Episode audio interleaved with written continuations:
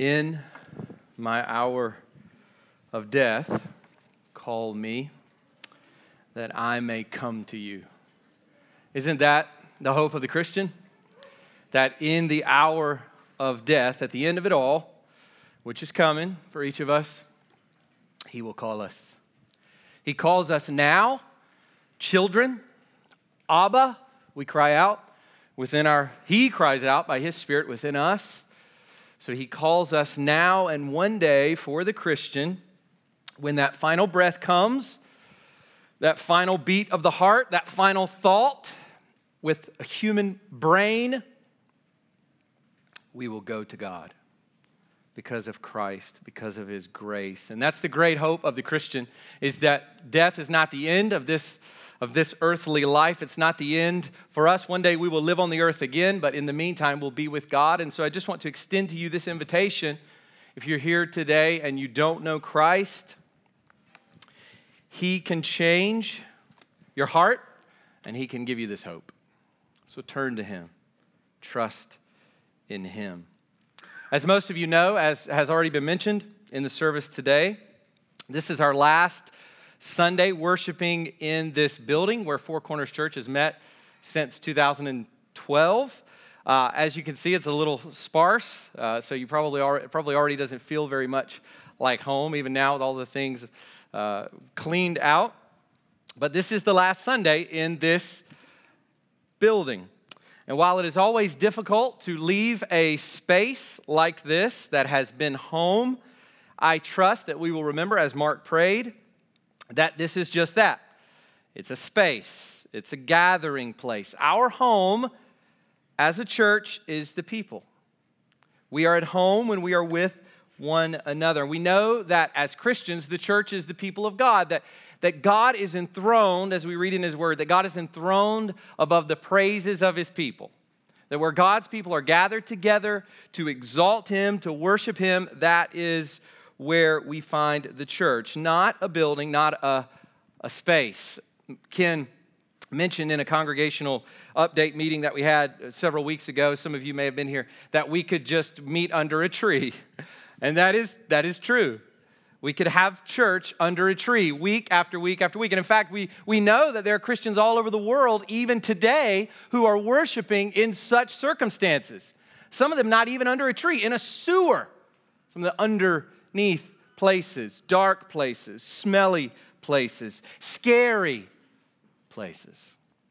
And so we recognize that this is where the church is, the people of God. We thank God that He's provided for Four Corners this place uh, for these six years and that He is providing for us now a temporary space at Madras Middle School. That's where we will meet. So, by the way, I, I wonder how many people will show up here uh, next Sunday. I wonder if I will show up here next Sunday. I don't know. I was telling Jennifer that this week. I said, I hope I don't forget and just drive to 18th Savannah Street. So if I'm, I'm late for preaching next Sunday, that's, that's what happened. Uh, so who knows how many people will do that. But next week will be we will be at Madras Middle School, and that will be our temporary location until our permanent location at Highway 29 is ready, and preparations are finished on that. So that's where we will be, and we will still be Four Corners Church. With that being said, please go with me in your Bibles to Genesis 4, verses 9 to 16. We are continuing our series on the book of Genesis. I just want to encourage some of you who may think we're going to be here for eternity and beyond that's that the hope is that's not the case. I think once we get into uh, this is this is me being optimistic. I think once we get into the narratives uh, there will be larger chunks of, of scripture that really will hang together. These opening chapters especially uh, chapters 1 to 3 but really what we find all the way up to chapter 11 are so important. And uh, chapters 1 to 3 are so important for establishing the foundation of the Bible, for establishing the foundation of God's plan of human sinfulness, of Christ's redemption, of God's work throughout history. And so that's the reason we've taken the time that we have. So I don't know how much time we'll spend on the rest of Genesis, but uh, I just want to encourage you with that. So Genesis 4, verses 9 to 6. This morning we pick up with the latter half of the Cain and Abel narrative, which we began two weeks ago. And I want to thank Mark for preaching last Sunday in my absence, uh, Jeremiah 17. And I just uh, I praise God for Mark's reminder that we constantly need, and that is that, that God is trustworthy, that we can bank everything on Him. We can trust God. Trust is not just a, a, an inherently good thing. Like, it's good to trust. No, it's not good to trust lies. It's not good to trust in created things. Trust is not intrinsically good or meritorious or valuable, but it depends on the object of the trust. And Mark reminded us so clearly of that last week that God is worthy of our trust. As I stated last time, the word Cain appears 14 times between verses 1 to 17 as we open up chapter 4. Cain, Cain, Cain, Cain, Cain. He keeps getting repeated in these verses, and this tells us that the focus of this section is on Cain. That's where our focus should be. In other words, the Holy Spirit wants us to take a close look at this man. The Holy Spirit is, is placing Cain under a magnifying glass, placing Cain there clearly for our eyes to see. There are many things that we need to understand about this man his corrupt character, his murderous behavior, and his sinful way of interacting with and responding to God. All of this, clear from the text, is being accentuated by the Holy Spirit, and he's calling us to look and gaze at this wicked man. And I think there are several reasons, really, for this emphasis on Cain. Why, why so much focus on this particular individual? I think there are three reasons. First, Cain is emblematic, he's representative of the effect of the fall.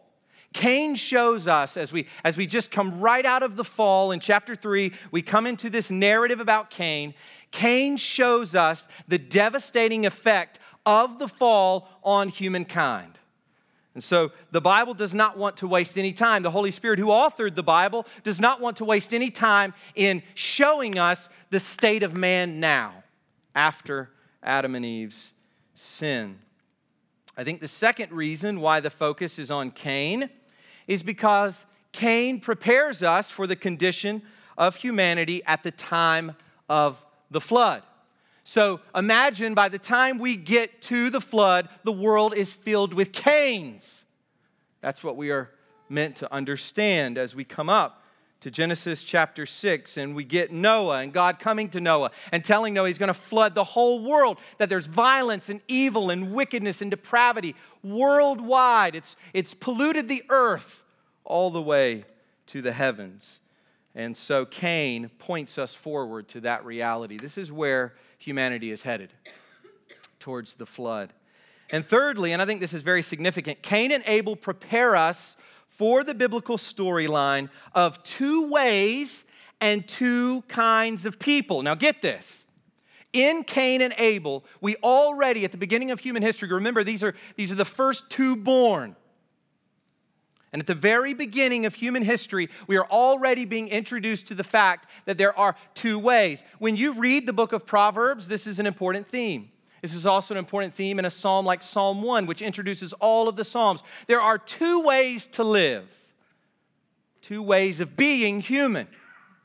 Cain and Abel show us that. There are the graced and the godless. That's it. Two kinds of people in this world. Abel experienced God's grace, and by grace, through faith, he worshiped God. That was Abel.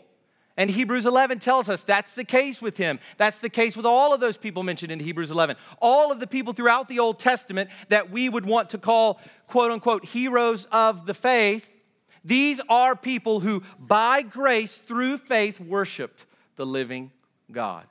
Abel was the first one born to do that, and Cain was the exact opposite. He shows us what the sinner looks like the godless man, the person who lives his or her life without any regard for God, just regard for self. The faithless man. So, for the, ti- the title for the sermon last time was Evil After Expulsion.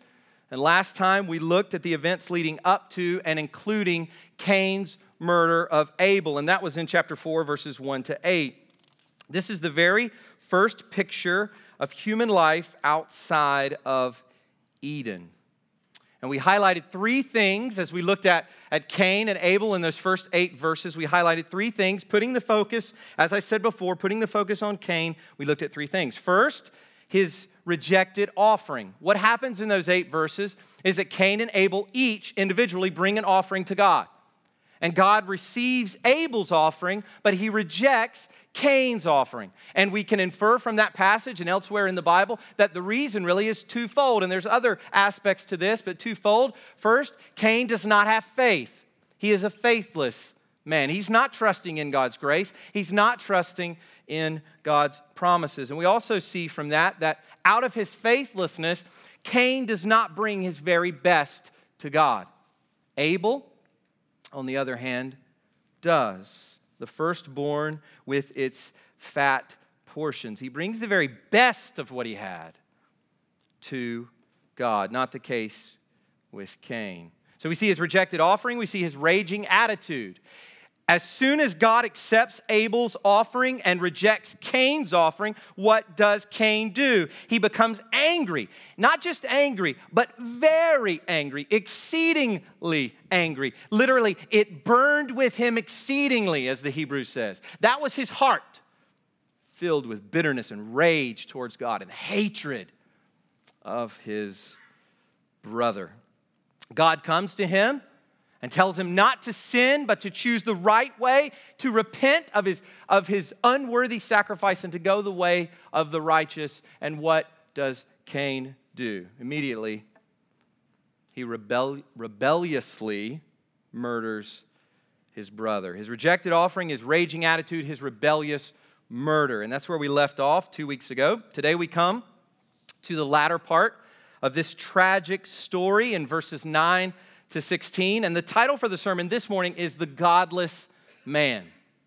The Godless Man. So go ahead and go there if you're not already there in your Bible. Genesis 4.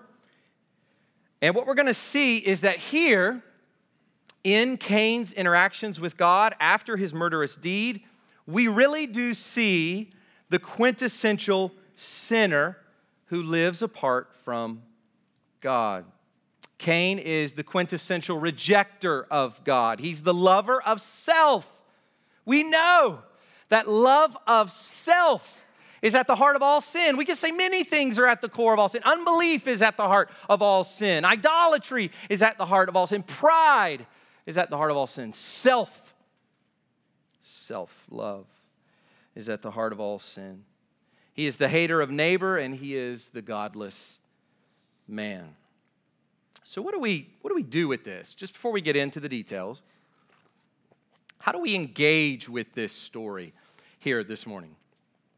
Well, first, I just want to speak to the non Christian. And I just want to say very directly and clearly this is like looking in a mirror. This is like looking in a mirror.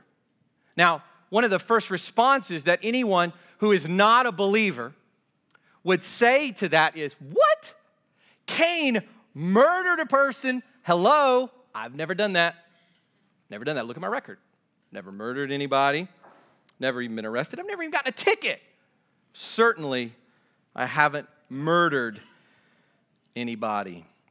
But when you focus less on the deed itself and more on the heart, which remember in the New Testament, that's where Jesus brings us. He wants us to understand human life and human sin from God's perspective, not from our own self righteous, self vindicating perspective, but from God's perspective. When Jesus comes along and says, This is what sin really is like, this is what's going on, Jesus puts it right on the heart. He puts the spotlight on the heart. And he says, If you're angry with your brother, you are a murderer, guilty of hell. Guilty such that you deserve hell. Jesus says that. It always perplexes me that liberal theologians uh, and others talk about that we want the Jesus of the Sermon on the Mount. The Jesus of the Sermon on the Mount is a hellfire and brimstone preacher. What, is, what in the world is up with that? So we know that Jesus puts the focus on the heart, which means that you can't sit here this morning and say, if you're a non Christian, for that matter, all of us, that I am not a murderer. Because Jesus will one day tell you, yes, you are. If you've ever been angry with your neighbor, if you've ever called your neighbor a demeaning name or spoken slanderously about your neighbor, Jesus says you are a murderer and deserve the penalty for murder, which is eternal death. So, for the non Christian, this is like looking in a mirror. What about the Christian? What are we doing as we come to this narrative? What, how should the Christian engage with this? Well, for the Christian, this is like looking at an old photo on one level right? So, what should be the response of the unbeliever? The unbeliever should hear this story and say, Woe is me! I am a sinner undone before a holy God. Save me, God. Have mercy on me. That should be the response of every person in this room today who encounters this story and is like Cain, undone before God. Before the person who is a Christian, I think on one level, this is like looking at an old photo because the truth of the matter is that we were all born Cains. Every single person was born like Cain with a heart that rejects God, a heart that is corrupted, but God, let me just say that, but God. Because that's exactly what Paul says in Ephesians chapter 2. He says, We too were once. Oh, we were so vile, so wicked. We pursued self, we murdered, we lied, we broke all of God's commandments. But God, being rich in mercy, the great love with which He loved us, raised us up with Christ, seated us at His right hand in the heavenly places, that in the coming ages, we might declare his praises, be testimonies or, or trophies to his glory. So we're meant to remember this morning. And you know what that does when we look back and we remember? We look at that old photo. What happens when we look at old photos? We have this kind of nostalgia, this sentimental response. Maybe they make us happy or they make us sad. Here's what that old photo should do for every one of us here today who's a Christian it should cause us to erupt in praise to God. Because that old photo, the only reason you are different now than then is because of God's grace, unmerited favor, undeserved goodness and kindness. He, he reached out to you in your sin and He saved you. He took, he took your sin and put it on Christ at the cross, and Christ became sin for you. He died for you paying the penalty for your sin. So, really, the Cain and Abel narrative should create an eruption of praise in every Christian as we consider that old photo. But there's one other thing for the Christian that I think we should think as we engage with this narrative, and that is it's not just an old photo, but it is an enemy within. Now, hear that. The non Christian is like Cain entirely. But the Christian has the principle of Cain.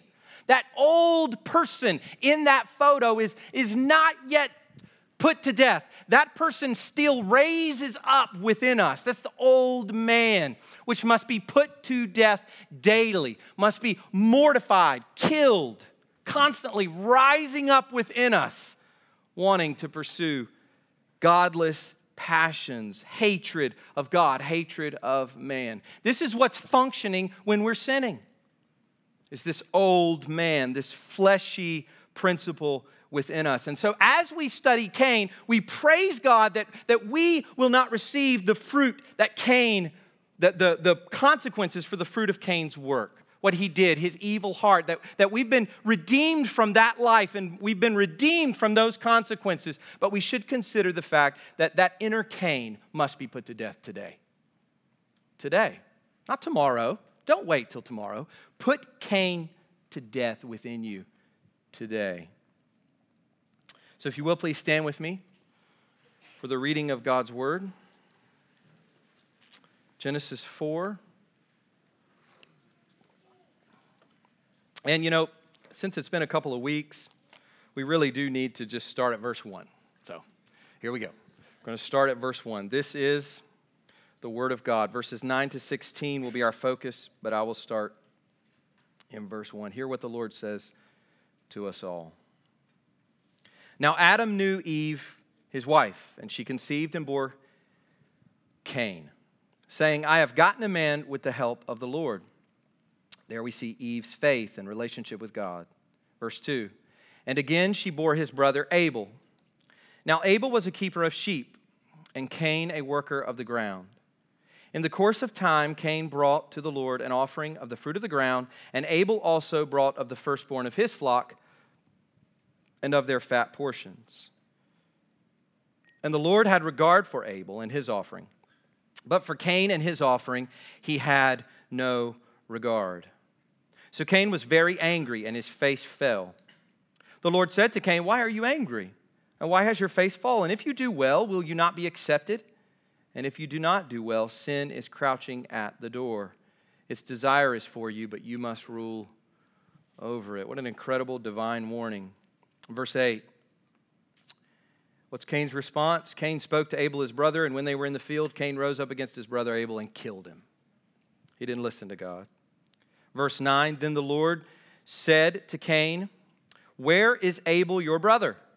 He said, I do not know. Am I my brother's keeper? And the Lord said, What have you done? The voice of your brother's blood is crying to me from the ground, and now you are cursed from the ground, which has opened its mouth to receive your brother's blood from your hand. When you work the ground, it shall no longer yield to you its strength. You shall be a fugitive and a wanderer on the earth. Cain said to the Lord, My punishment is greater than I can bear. Behold, you have driven me today away from the ground, and from your face I shall be hidden. I shall be a fugitive and a wanderer on the earth, and whoever finds me will kill me. Then the Lord said to him, Not so. If anyone kills Cain, vengeance shall be taken on him sevenfold. And the Lord put a mark on Cain, lest any who found him should attack him. Then Cain went away from the presence of the Lord and settled in the land of Nod, east of Eden. You can go ahead and be seated. Let's pray to God and ask Him this morning just to illuminate His word. Without His help, we will just be, it'll be fruitless this morning, really will. Just waste of time, all of us. But we're going to ask for His grace, His help, His empowering, uh, for the preaching of His word and for the, the, uh, the hearing of His word this morning. Praying for our kids too over in the children's ministry, the Lord will bless them with eyes to see eyes to see. Let's pray. Our Father in heaven, God, what a incredible thing that we can call you that. Just, uh, it's overwhelming that we don't just call you my God, my Lord, my Master, my King, but we call you Abba, Father with, with a love that is so much more intense than the closest bond between the closest father and his son or daughter in this world the world has ever seen. Unfathomable, incomprehensible, incomparable to our love for our own children.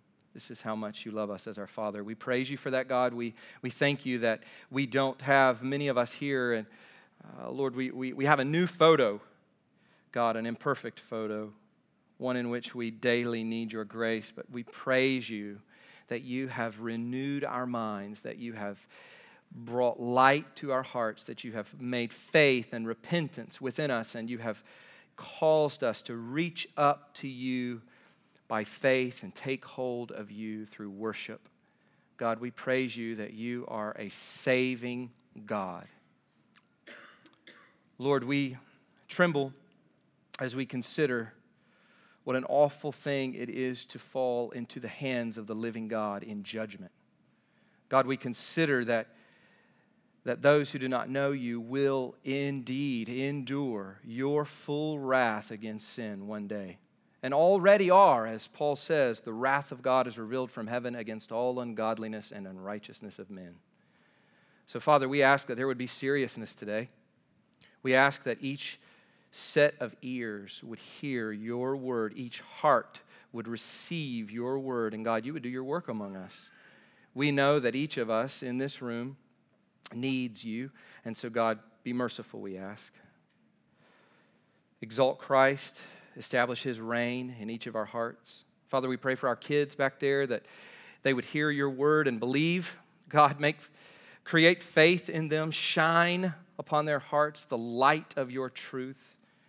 God, would they turn away from evil and turn towards you? Would they turn away from self and pride and idolatry and unbelief, God, and would they turn to you? Lord, bless the workers back there even now at this moment. Give them special graces to teach your word. Give them zeal for their work. And give us all zeal now as we encounter you through your word. In Jesus' name, amen. So, verses 9 to 16, the latter part of this Cain and Abel story, involve an interchange between God and Cain, if you kind of notice that. Three times God speaks, and each of these is followed by a word or action from Cain. So you get this kind of interchange. God speaks, there's a Cain response or action. God speaks, Cain response or action. God speaks, the same thing. So, by tracing this interaction with God, we get a clear portrait of Cain. And remember, as I said before, that's what the Holy Spirit's guiding us to get. The Holy Spirit wants us to get a very clear picture of this man. So there's three things that we need to see this morning. Three things to see. First, God's call and Cain's denial. Second, God's curse and Cain's dissatisfaction. And then finally, God's care and Cain's departure. So that's what we're going to do this morning as we walk through uh, these verses. So, first, let's look at our first point God's call and Cain's denial. Look again at verse 9. Let's, let's hone in on this verse for this section of the sermon. Verse 9. Then the Lord said to Cain, Where is Abel your brother? He said, I do not know. Am I my brother's keeper? If you've ever heard maybe one of your children speak to you in this way, sure that we all have, or spoken to our own parents in this way. How tragic here. Here we are reminded of God's first words to Adam after he sinned. Remember, go back, if you scroll back in your mind, or you could just flip the page. Chapter 3, verse 9 But the Lord God called to the man and said to him, Where are you? Is God ignorant? God's full of questions at the beginning of the Bible. I mean, does God just not know what's going on? It's not the case. God knows all, He hears all, He sees all, He is omnipotent, He has all capacities at their fullest, He is omniscient, He knows everything, He's omnipresent, He's always there, He's always here. What we discussed Last time, when we looked at these words back in chapter 3, we saw that God's question was really a call to confession and repentance. God doesn't first come and say, You did. God essentially comes and says, Confess to me what you've done. What have you done? What have you done? And he uses the question for Adam, a different question for Adam than he uses here for Cain, but that is the purpose of the question asking. God is calling, hence God's call. God is calling for confession and repentance. And although we did not see full confession and true repentance from Adam when God first came to him. Remember, we, we looked back at that. I mean, that was a train wreck. Adam is blaming Eve, and Eve blames the serpent, and, and Adam even has the gall to say to God, uh, The woman whom you gave me, therefore implicitly blaming God. It's, it, it's really, it's Eve's fault, but ultimately, God, it's your fault. Because you're the one who gave me this, this woman, and she led me astray. So, who's, who's really to blame here? Just an awful situation, not full confession, not true repentance. But we did see words of acknowledgement. We did see that. Acknowledgement that he had sinned. So at the end of verse 12, we get those words I ate. I ate. But what is Cain's response to God's question? Adam says, I ate. Eve said, I ate. We come to find later, as we get to the end of chapter 3, at the beginning of chapter 4, that Adam and Eve are believers. They trust in God's promises, God's first word of promise to them, that, that Eve's seed would crush the head of the serpent, bruise the head of the serpent, bruise Satan, crush Satan. They trusted in God. They trusted in his word, and we see expressions of faith in the naming of Eve by Adam. He names her life. And we see that with Eve at the very beginning of chapter 4 as she speaks to God as the covenant Lord, or she praises God for giving her a child. And, and I see in this a hopeful anticipation of, of the seed, the seed who will crush Satan's head. So that was Adam and Eve. We saw Abel's faith in his sacrifice. But what is Cain's response to God's question here? Where is Abel, your brother? Cain, I do not know. Well, of course he knew. He had just killed his brother. He had just bashed his brother in the head or however else he killed him and left him there on the ground. He knew exactly where he was sitting on the ground in a pool of his own blood or maybe buried under some dirt or pushed under a bush. He knew exactly what had become of his brother and where he was. But he says to God, I don't know. I don't know, God. One commentator, Kenneth Mathews, says, unlike his father, who admitted his crime, though reluctantly, and we have to put that in there, Cain adds to his condemnation by lying. And what we've seen here is this heaping up of evil. First, there's the, the unworthy sacrifice. Then there's the raging, envious, rebellious heart. Then there's the murder. And now we've got this response to God. This is, this is the Cain that the Holy Spirit wants us to see. He adds to his condemnation by lying. And to this denial, Cain adds disrespect and disregard with the words, Am I my brother's keeper? What's he saying there? Well, I think he's doing two things. One, he's disrespecting God just outright. I mean, it's incredible. His response is rude, arrogant, angry, and defiant, and it lacks all reverence towards his creator.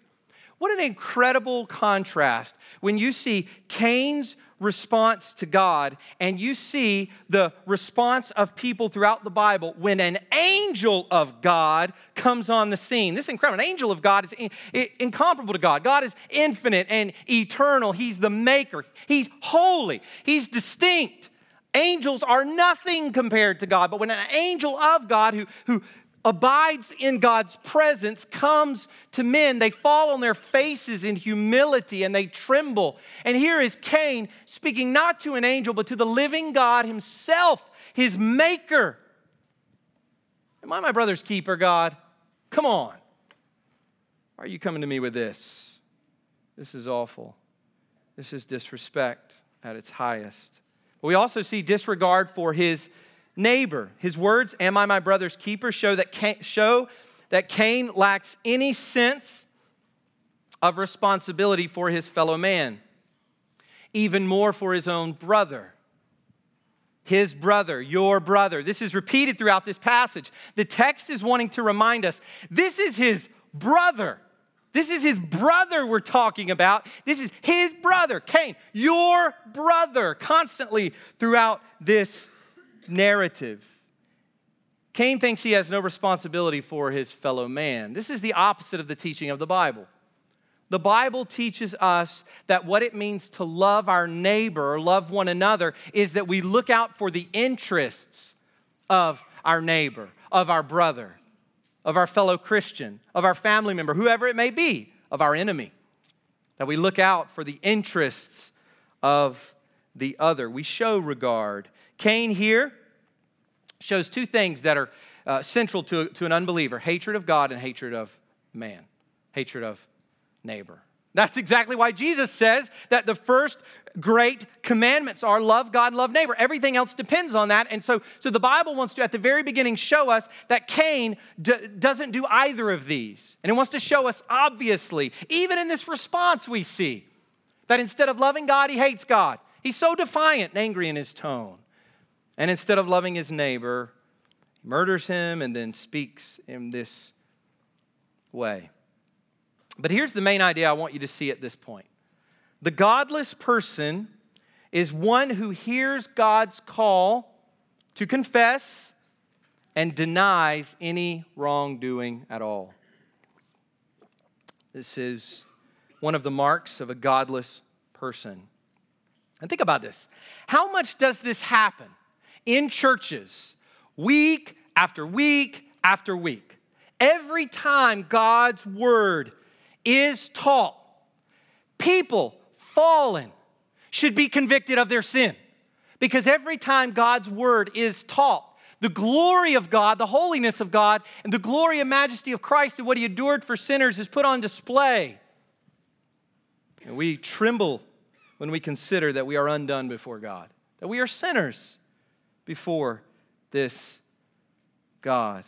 But what happens? We deflect, deflect blame. We evade blame. We outright deny blame for our sin. I didn't do that. I don't do that. That's not me. And as Christians, we thank God that He has given us a heart to confess, because this is a grace. This is a grace. We think, okay, if you will be saved, you must repent.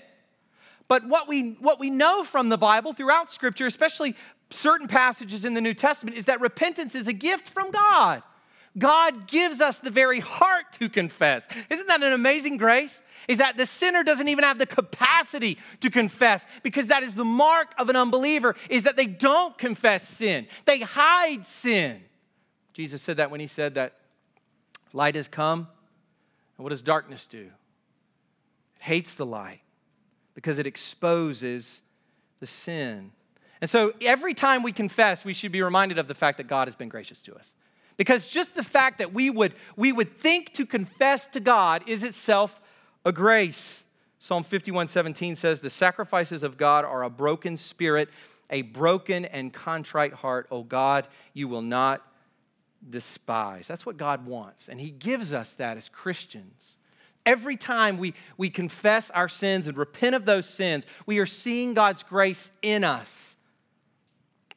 Proverbs 28 13 says, Whoever conceals his transgressions will not prosper, but he who confesses and forsakes them will obtain mercy. What are you hiding this morning? I want to read that again.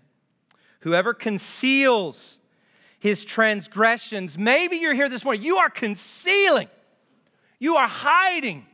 You think that no one sees you. No one sees your sin. No one sees this debauchery, this, this depraved habit that you have just fed and let fester in your life. God sees, and this is the end. He will not prosper. Your life's headed nowhere with that concealing.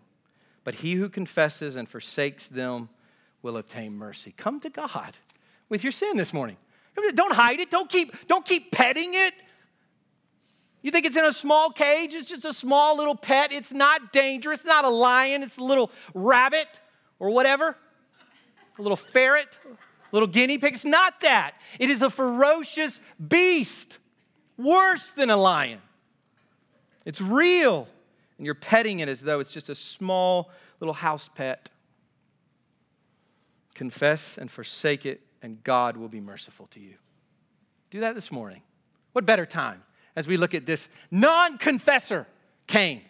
What better time to come to God and call out to him for mercy than this morning? So that leads us to our second point God's curse and Cain's dissatisfaction. We've seen God's call. What does Cain do? He denies. Confess, Cain. No, I didn't do it. And now we see God's curse and more from Cain, his dissatisfaction. Look at verses 10 to 14. And the Lord said, What have you done? The voice of your brother's blood is crying to me from the ground, and now you are cursed from the ground, which has opened its mouth to receive your brother's blood from your hand. When you work the ground, it shall no longer yield to you its strength. You shall be a fugitive and a wanderer on the earth. Cain said to the Lord, my punishment is greater than I can bear. Behold, you have driven me today away from the ground, and from your face I shall be hidden. I shall be a fugitive and a wanderer on the earth, and whoever finds me will kill me. This is pitiful. When we read that the voice of Abel's blood is crying out to God from the ground, we are introduced here at the beginning of the Bible. Once again, this is worldview formation we're introduced here at the beginning of the Bible to one of the most comforting truths in the Bible. And that is this that there is no injustice in the world that goes unnoticed. Let me say that again. There is no injustice in all the world, in all of human history, past and future, that goes unnoticed by this God. All injustice cries out to a just God who hears and responds, and in the end, justice will be met. Psalm 9 tells us that God has established his throne for justice. Isn't that amazing? Look at that language. God has established his throne. When God speaks about his kingship, his reign, his rule over all, he says it's for the purpose of justice. It's incredible that he is a stronghold for the oppressed. And it goes on in verse 12 to say that he who avenges blood is mindful of them. He does not forget the cry of the afflicted. And so, just before we even get to Cain, I think there's something here that we need to know about the Lord. And that is that we can trust him with every bit of injustice that we experience in this life we can entrust to him, as the Lord Jesus did, as he was given the greatest injustice of all in his trial, in his treatment by the Jews and by the Gentiles. All of that mockery, all of that suffering, he entrusted himself to God. He entrusted himself into the hands of his Father, who he knew was just, and in the end would exalt him establish his reign, and purchase for him a people through Christ's own blood who would worship him forever. So we can trust every little injustice. See, this creates a non vindictive person. You have to see this. A person who believes that God is going to vindicate him or her or that God is going to make all things right is not a person who has to make sure that every time he or she is offended, you have to lash back, you have to lash out, you have to make it right. You have to vindicate yourself. We do that all the time with our spouses, with our children, perhaps. We do that with people we work with, our friends, other family members. Our honor gets attacked. Maybe we, our person, our physical person gets attacked. And what do we do? Justice. I demand justice for myself. And God says, Vengeance is mine. Trust me. Entrust yourself to me. And from this also comes the sobering truth as we consider what God says here about Abel's blood. We also see the sobering truth that God will repay evil with punishment. Do you believe that? You know, maybe, I mean, I don't want to presume, maybe there's someone in this room who right now is just oppressing another person. God's going to repay you. You need to hear that. He will repay you for your evil. This is a God who notices the victim, yes, but he also notices the perpetrator. We see him noticing Abel's blood, therefore noticing Abel, vindicating Abel, but he knows Cain. He sees Cain, the perpetrator of this evil. At the end of verse 11, the ground received Abel's blood from your hand. God says, Why did Abel's blood get spilt onto the ground? Because of your hands. Look at your hands, Cain.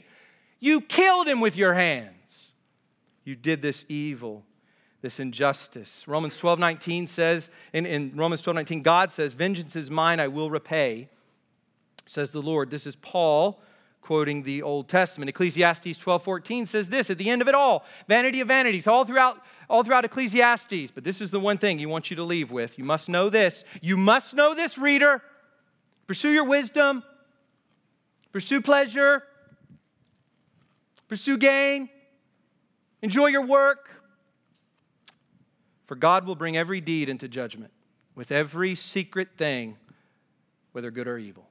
This is a fact of life that we all need to reckon with. I'm going to, at the end, I want to say something specifically here about Christ, but I'm going to wait on that till the end. And in these verses, we see that God's punishment for Cain is a curse. And not just a curse on something that will affect Cain, but a curse on Cain himself. This is interesting. This is the first person cursed in the Bible. You say, hold on a second. No, no, no. Adam and Eve were cursed. Well, not so. Not so. Not specifically, not explicitly. What it says there is the ground is cursed for your sake or because of you.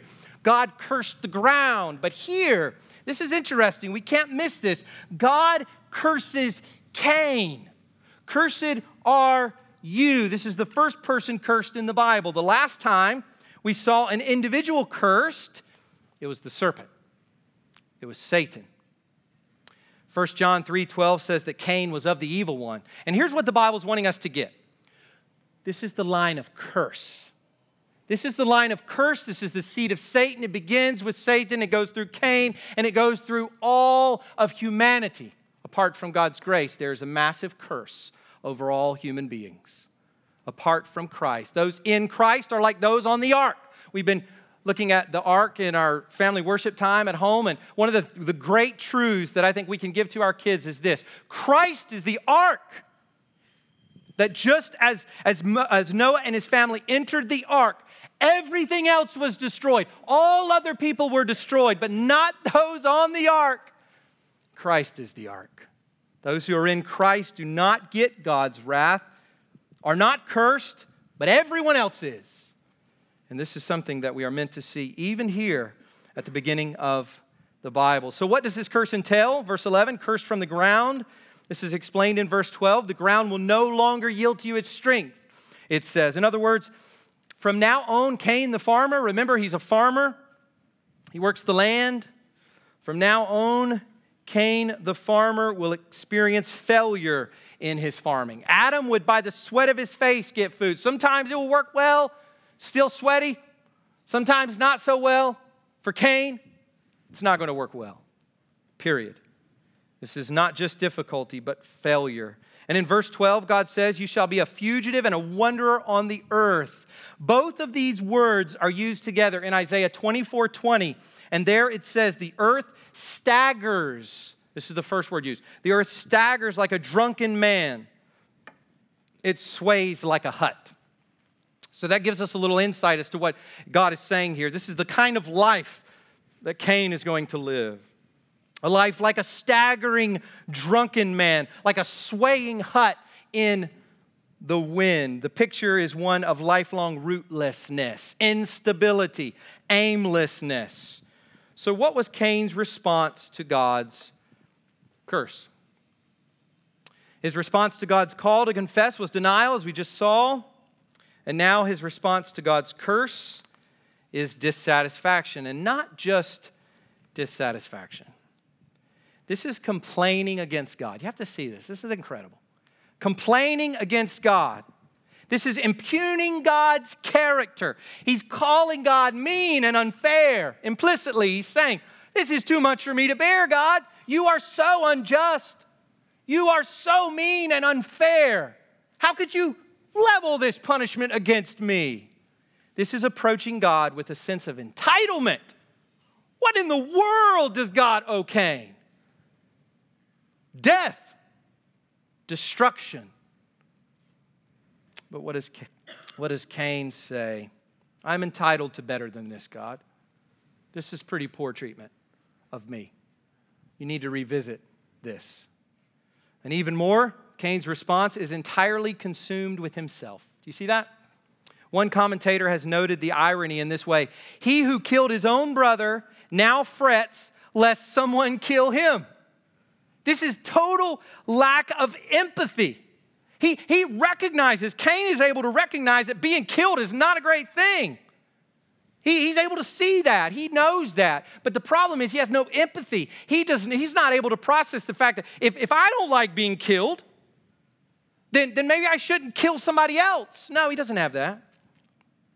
Not worried about his brother. He's just worried about himself. Not worried about anyone else, just himself. Another commentator describes Cain's response like this Cain expresses no inkling of remorse, only self pity and resentment. And here's the main thing I want you to see for the godless person, God's judgment is always met with self absorbed complaining. This is the reason that I don't, the reason I don't understand churches and preachers who don't preach on hell. Because the sinner is never gonna like hell. Because sinners don't like God's judgment. They don't like God's punishments. They think they're unfair and mean. It is no surprise that the world says hell's just unjust. Who can believe in a God who would send people to hell? Of course they say that's what Cain said. God's mean, He's unjust. And the reason they say that is because they have no regard for God's glory. The reason a Christian thinks hell is just and understands it is not because we've worked out all of the apologetic questions, there's much mystery there, but it's because we know one thing for sure, and that is God is glorious. And to rebel against his glory is a damnable thing. Every Christian is sure of that much at the very least. Cain's response is like what we see in Revelation 16, verses 8 to 11. The fourth angel poured out his bowl on the sun, and it was allowed to scorch people with fire. They were scorched. Listen to this. This is God's judgment being poured out in, in the book of Revelation at the end of time. And this is what it says They were scorched by the fierce heat. What'd they do? They fall on their faces and repent. Say, God, save me, have mercy on me, I'm sorry. No. They cursed the name of God who had power over these plagues. They did not repent and give him glory. The fifth angel poured out his bowl on the throne of the beast, and its kingdom was plunged into darkness. People gnawed their tongues in anguish and cursed the God of heaven for their pain and sores. They did not repent of their deeds. Sinners don't repent, they curse God. They're angry at this God for doing such things to me because Sinners apart from God are entitled. I believe God owes us something. God owes us grace. He owes us favor, not judgment. But at first glance, we might be tempted to think that Cain really cares about being separated from God. I mean, there's a little inkling of hope here, you might think. Since he complains in verse 14, From your face I shall be hidden. Well, God sounds a little bit like David after he sinned, right, with, Bath, uh, with Bathsheba and Uriah. He says, Don't take your spirit from me. I want your presence, God. Hold on a second. Hold on a second. Let's see what's going on here with Cain. A little glimmer of hope, but that's not the case at all. And that leads us to our final point where we'll see this clearly. Thirdly, God's care and Cain's departure. As we finish up this morning, look at verses 15 to 16 verses 15 to 16. Then the Lord said to him, Not so. If anyone kills Cain, vengeance shall be taken on him sevenfold. And the Lord put a mark on Cain, lest any who found him should attack him. Then Cain went away from the presence of the Lord and settled in the land of Nod, which essentially means a wandering. so the wanderer went to a place of wandering from the presence of the Lord and settled in the land of Nod, east of Eden. Further east. You see that movement there. Adam and Eve went east out of the garden, and now we're going further east. Here, God provides something for Cain a mark or a sign, some kind of visual sign that would keep someone from taking vengeance on him. And while there has been much speculation on what this sign or mark was, the text just doesn't tell us. So, you know, we can, we can talk about it for a little bit, we could talk about it over coffee, uh, maybe read a chapter on it, something like that. But I mean, you know, this is not the kind of thing that should uh, just keep our, our wheels turning, right? This is speculation. We don't know what kind of mark there was on Cain, on his person, or, or with him, or whatever. But we know that God did something. So, why does God do this for Cain? I mean, all that we've seen, why does God do this for him? Two reasons, I think, at least. First, God acts wisely here. In his wisdom, God ensures that the killing would be curtailed. And here's what I mean by that who knows where this would have headed? Who knows how many revenge killings there would have been if one of Adam's future children or another descendant determined to repay him for what he had done to Abel? Remember, everybody's family at this point and, and cognizant of that fact, right? So someone kills Cain, and Cain's descendant kills someone else, and who knows what would have happened. So God, in his wisdom, cuts it off, No more bloodshed. And this tells us something in the beginning of the Bible uh, about God's attitude towards human death. God did not make human beings to die and lie in their own blood. That's not God's intention for human life, for human beings. God does not rejoice even in the death of the wicked, the Bible says.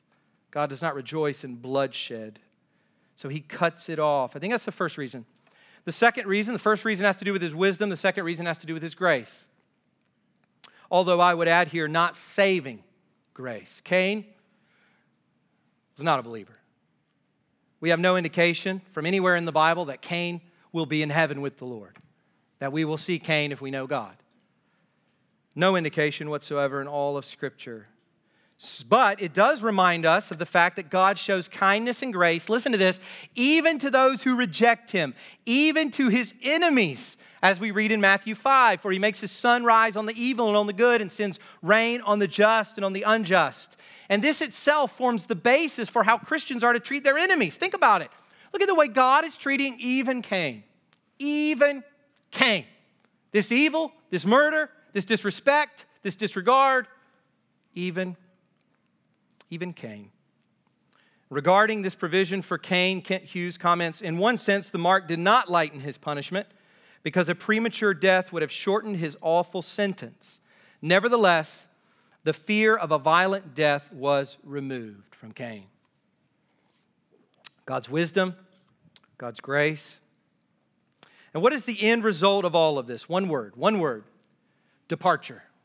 Cain's departure. We are told in verse 16 Cain went away from the presence of the Lord. You can't miss that at the very end there. Yes, it was part of God's punishment that Cain be expelled from his presence, from his watchful care. Yes, but we need to see something here. Stay with me. We need to see something here. Cain is the subject of the verb. Cain went away. Cain went away. He chose to walk away from God without confession and repentance. We could ask a question what if Cain would have repented here, or here, or here? You just chase it through the narrative, you know, different points, maybe here, maybe here, maybe here. We don't know. What we know is that he didn't. He chose instead of repenting and confessing his sin, to simply walk away from God. No cry for God's mercy here. No seeking the face of God. No seeking God's salvation or his grace. No concern for knowing this God. He hasn't had a desire for worshiping him or communing with him all along. And here's what's amazing about this once his mind is put at ease, that someone won't be trying to track him down to kill him, he simply walks away from God. Okay, good. This is the godless man. This is the godless man. And so is everyone who chooses to live apart from God and who cares little for knowing him. This is Cain. Take note. The Holy Spirit is saying to us, all, all of us, take note. And Jude 11, don't go the way of Cain. As we finish this morning, I want us to see how this text points us forward to the Lord Jesus Christ in two specific ways. You have to see this. This is amazing. Christ, we see Christ in Cain's curse.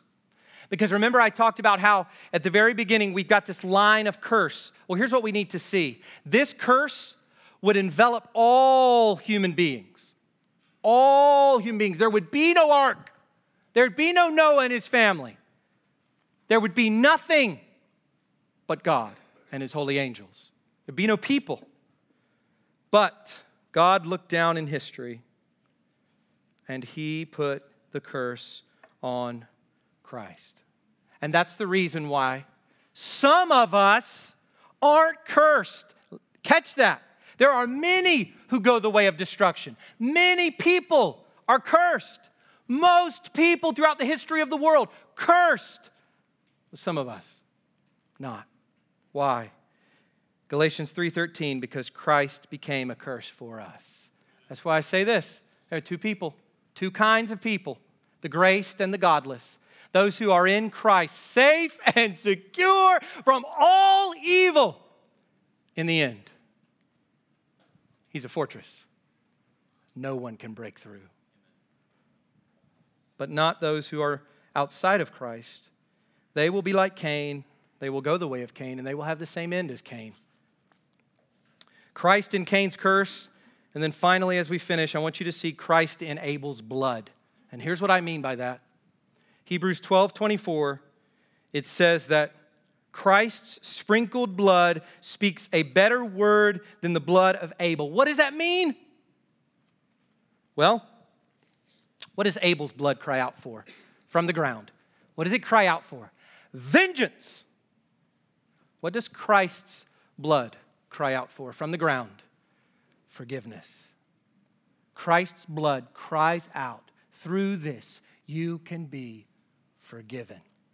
And So, this morning, as we prepare for the Lord's Supper, I just want to remind all of us that because Christ shed his blood on the cross, by believing in him, all, all, all of our evil, all of our denying, all of our disregard for our, for our neighbor, all of our disrespect towards God, and complaining towards God, and not wanting to be with God, all of that covered by the blood of Christ for those who look to him by faith. Let's pray.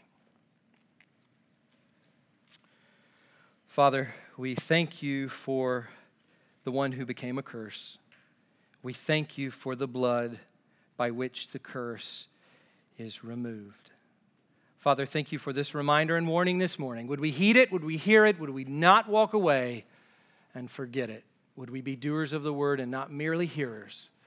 Father, help us. In Jesus' name, amen. At this point in our service, we have uh, the Lord's Supper, so let me just go ahead and ask if you'll be serving this morning to go ahead and come forward, please.